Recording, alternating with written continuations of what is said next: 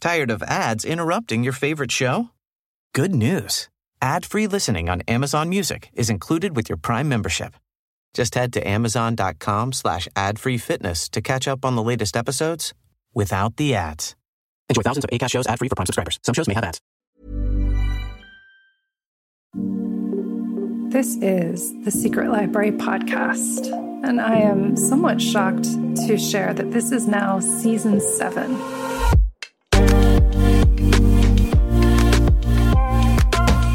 While I was pondering the theme for this season, it felt difficult to narrow in on one thing that would be most useful to us in this moment, which has been so full of confusion, upheaval, turmoil, and stress. But then it came to me that writing is like this too. And after we get started, after we've been working on a project for a while, there is a point where we're uncertain and where we don't know what to do next. It's a point many of us call the murky middle. And it suddenly felt like exactly the right thing to talk about with an illustrious lineup of authors this season, both new debut writers as well as household names, in fact. My guest this week is Jasmine Guillory, who is a New York Times bestselling author whose novels include The Wedding Date, the Reese's Book Club selection, The Proposal, By the Book, and her latest, Drunk on Love. Her work has appeared in the Wall Street Journal, Cosmopolitan, Bon Appetit, and Time, and she is a frequent book contributor on The Today Show. She lives in Oakland, California. Such a treat to spend some time in wine country and in the world that Jasmine Guillory has created in Drunk on Love. I have been much more eager and enthusiastic a romance reader in the past few years. Some of which is because you simply see them featured more prominently in bookstores now and it just it just feels like despite what many readers have known, this is a genre that is so much fun to grab up and just feels soothing and delicious.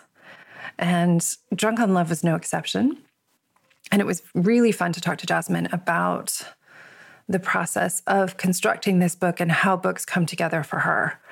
I know you'll learn a lot. There's there's so much work that goes into making these books so light and fun to read. It's one of the hardest things. It's like, how can it be so hard to to make something feel so easy to read? So we've definitely got one of the masters at work here, and I am thrilled to share this conversation with Jasmine.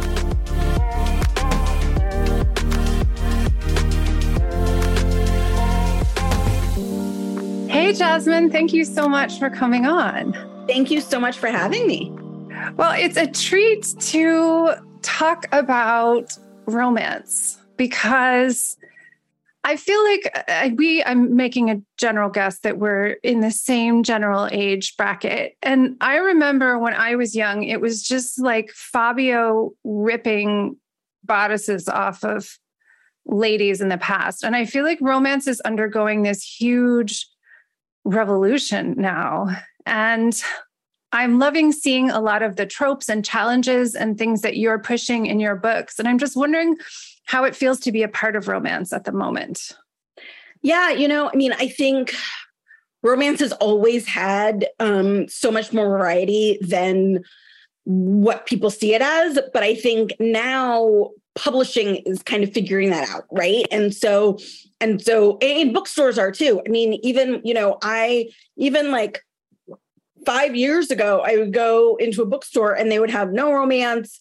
Um, if they had it, it was like sort of in a back shelf somewhere. But now, like romance is at the front tables and people are buying a ton of it. And I think it's super exciting time to be in romance. I hope that um, things continue to like publishing continues to evolve and bring in more of these stories that we have people have been clamoring for and that you know that people have been writing the whole time, but that publishing hasn't really wanted to publish. And so I'm thrilled that um, that there's so much to explore, and I hope that it just continues. Yeah, I do too, because I think that it's one thing to sort of challenge social norms in books that are nonfiction about it. But it's another thing entirely when you do it inside of a book that's fun to read, engaging, and that comes from well developed characters who are just living their lives. And so in in your latest, we have Margot and Luke. And I have to say, I always enjoy an older lady, younger man situation. Yay, I'm excited. Especially a woman business owner. And yeah. so I'm wondering if you can share a little bit about how Margot and Luke came to you and how you decided to set something in the wine country, even though you live in Northern California. I'm just curious how that all came together. Yeah, you know, the setting was really what came to me first. Um, I, I when I finished writing while we were dating, I which was my sixth book, I knew that that was going to be sort of the end of the kind of wedding date extended universe. Um, and so I was really, and I knew that by the book, which was a, you know, Disney kind of reimagining of Beauty and the Beast was going to be next, but I didn't really know what was after that. And I remember having this conversation with my agent where I was like, I don't know. I don't know how to write another book. I don't know what's happening. And she was kind of like, yes, this always happens. We'll figure it out. And then it was really like the next day that I was doing something else and I was like, what about Napa Valley? And so that mm. was like kind of thinking about setting a book in wine country was really the first thing that came to me. And then after that, I started thinking, well, okay, if it's going to be in wine country, like I want to set it like somebody has to be, you know, be a part of a winery. Okay, it's a, you know, one of one of the main characters is the owner of uh, a small family winery that feels like it's most interesting and most fun. Um, and then sort of figuring that out kind of helped me figure out the, a, lot of the rest of margot's character. Um, and then like kind of thinking through how would she meet luke what happens at the beginning of the book was like kind of helped me set the scene. And then after that, there was just sort of a lot of exploration of character and inspiration and you know what their um, motivations would be. And so that kind of really um, helped me figure out at least the beginnings of drunk on love. Love it. And so we have a lot that we see. Obviously, there's incredible chemistry between Margot and Luke from the beginning. And one of the things that I loved is that they have a real connection with each other. And that's something that's really highlighted that it isn't really just about they're both really hot and having a good time in wine country, which would be en- enough for a lot of people. but the fact that they feel a real personal connection and both work in industries where they're struggling with maybe feeling disregarded or not valued as much as they could be. And that's a way they can come together as people. And I'm wondering if they felt like full people from the beginning, or was that something you discovered over the course of writing? Um, you know, Luke was a little bit more of a struggle to me. I think partly uh, often one character kind of comes to me first and Margot definitely came to me first here. Um, and so with Luke, like there were a few things I knew about him from the beginning. Like I knew that he had come back to Napa Valley. I knew that he had grown up there and had come back. And then it was like, well, why? Like, why mm-hmm. did he come back?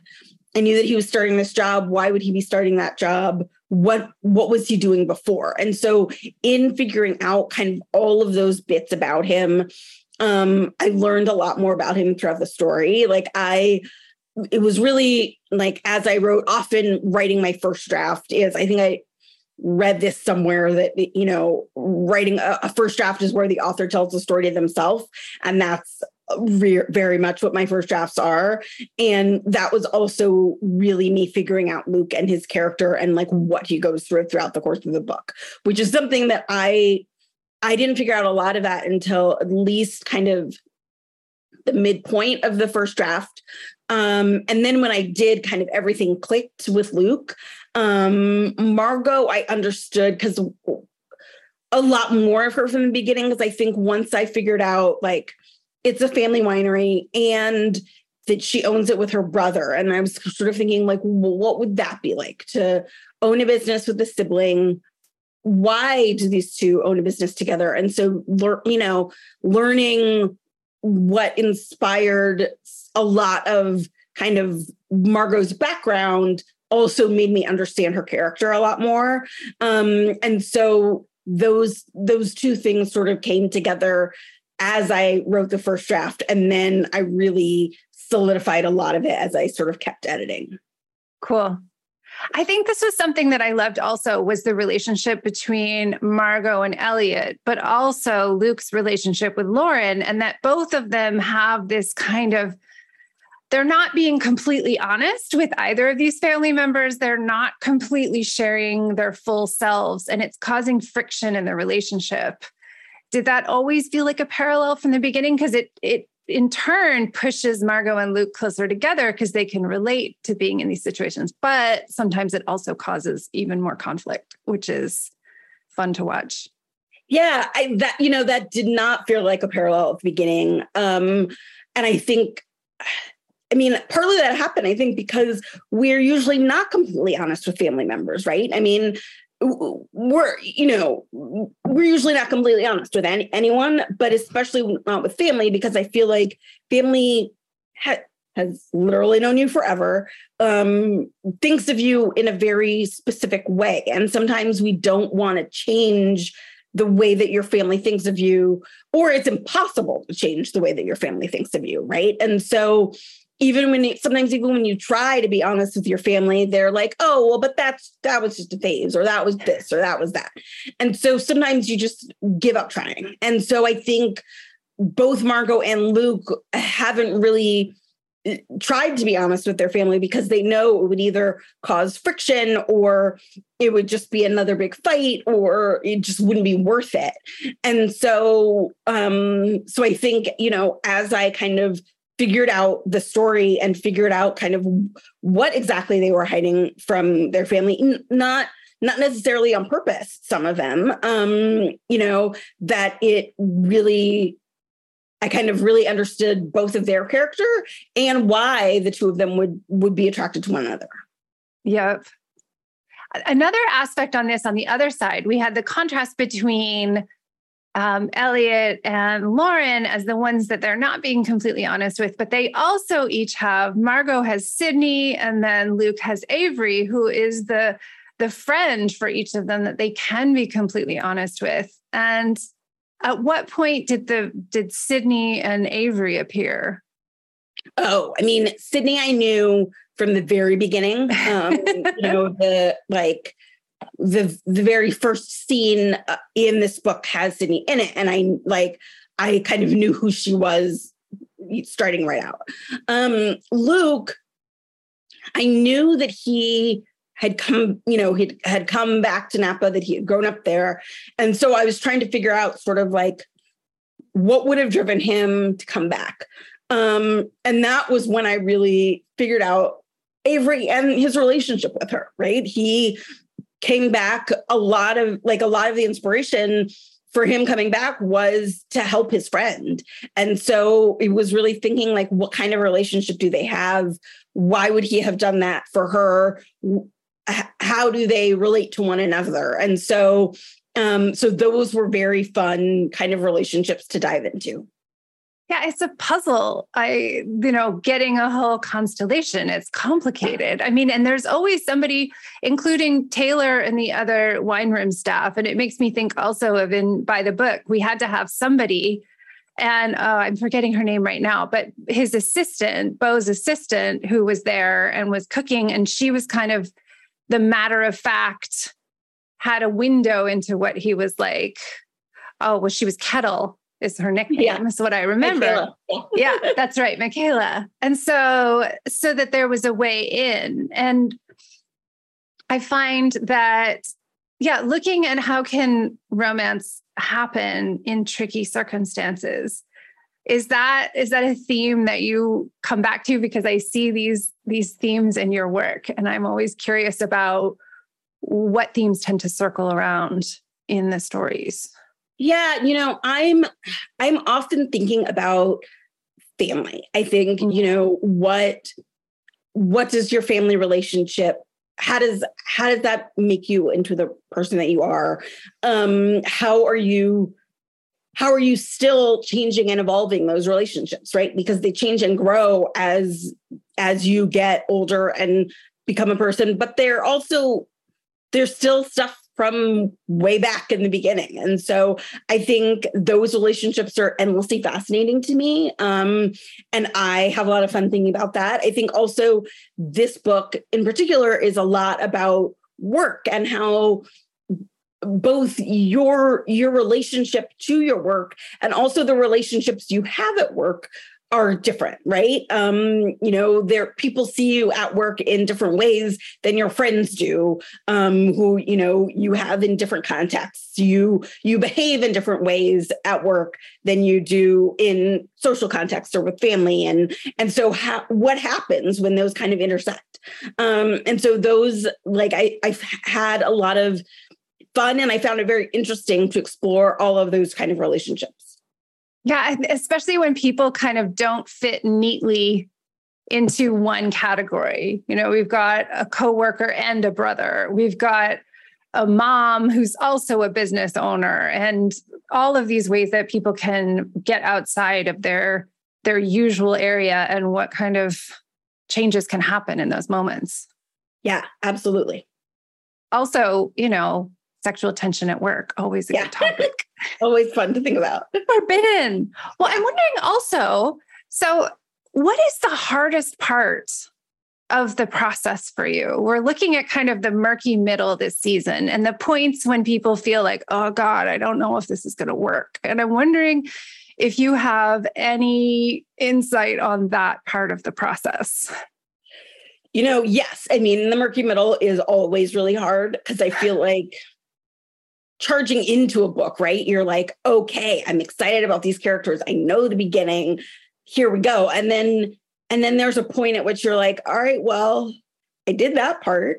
and and I know I want to get to here, but what happens in between there? And I mean, uh, you know, my advice is maybe not that helpful. It's certainly not that helpful to me usually, but it's just sort of like you just for me, I just sort of have to keep writing my way in.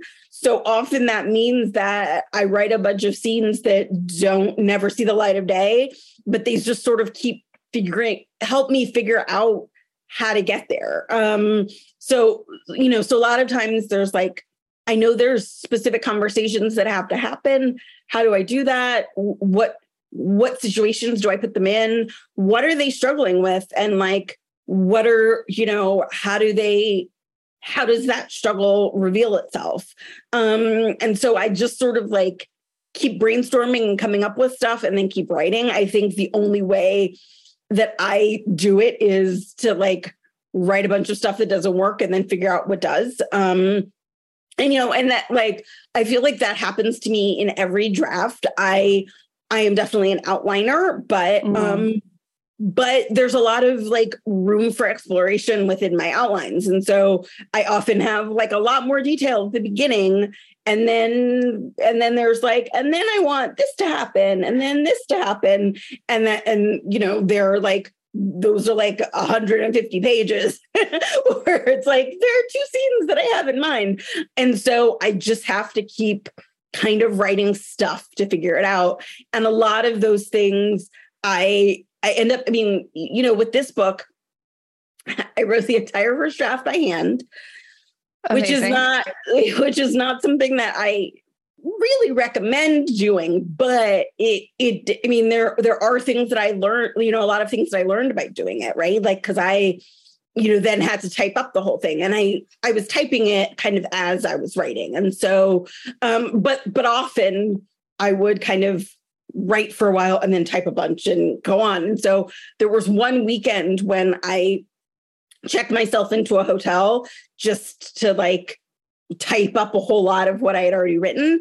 And when I did that, I I, I noticed that I kept repeating a handful of things. And I was like, why do I keep saying that? What do I what what do I why am I saying that over and over again? And then I was like, oh, I know. I understand. And so so I think that just sort of like helps me figure out some patterns, some themes that are in the book, some things to sort of twist and change. Like there, you know, there was a whole kind of like half of a whole different storyline for Luke that I oh, eventually oh, wow. abandoned because I was like, because I knew it wasn't working, but I wasn't quite sure how to make it work.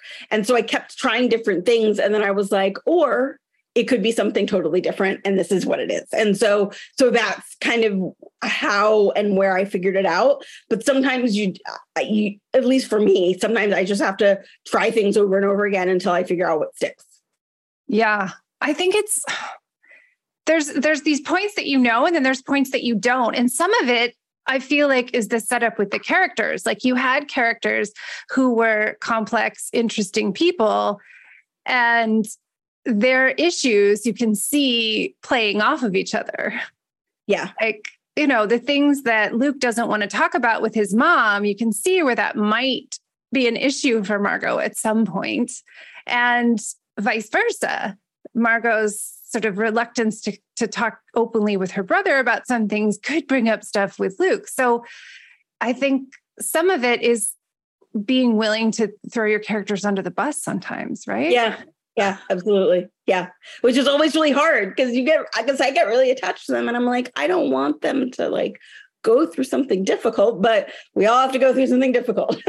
so how so. do you how do you go through with it? Because I think of this as like protective author syndrome. It's like, oh, I've worked so hard to create these people and they're yes. wonderful and I want to make sure they have a nice life, but that would be a really boring book.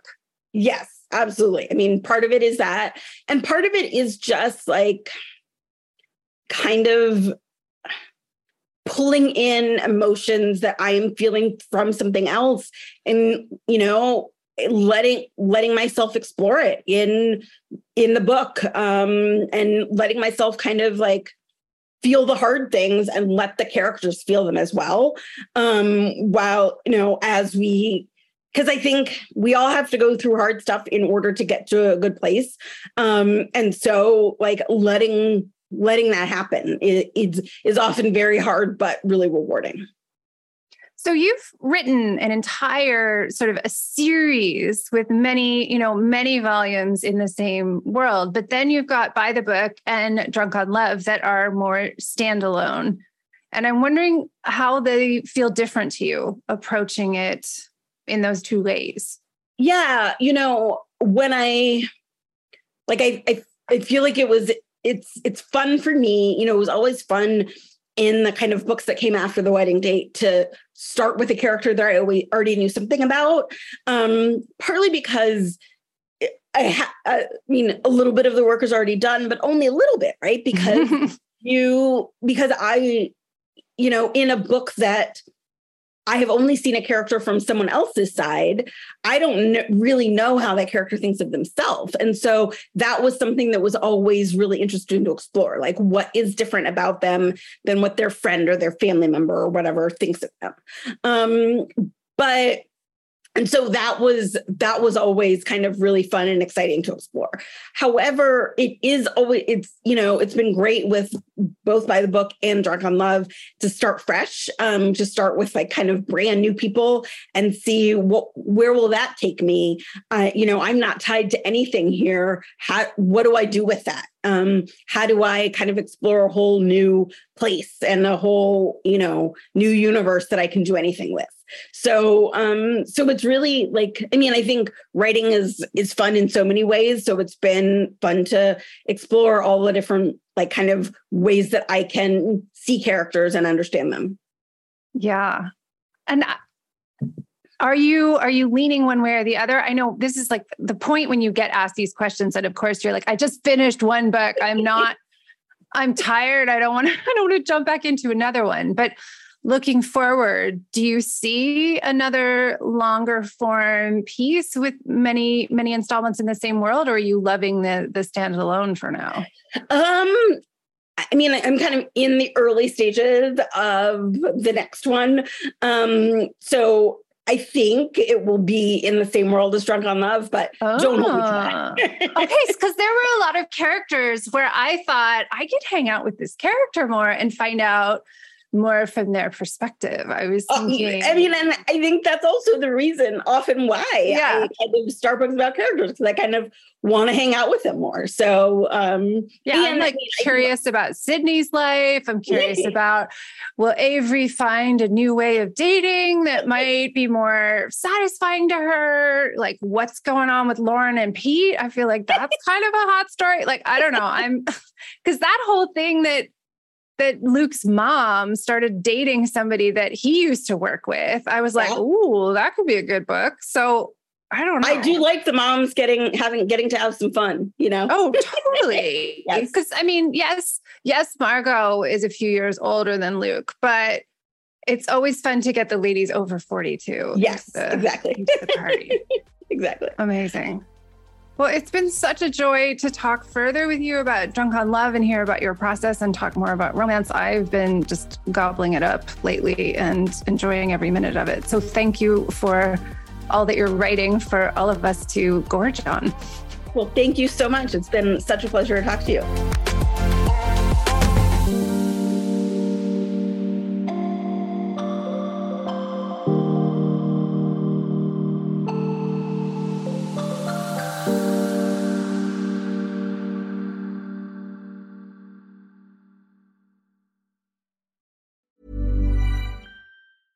Tired of ads interrupting your favorite show?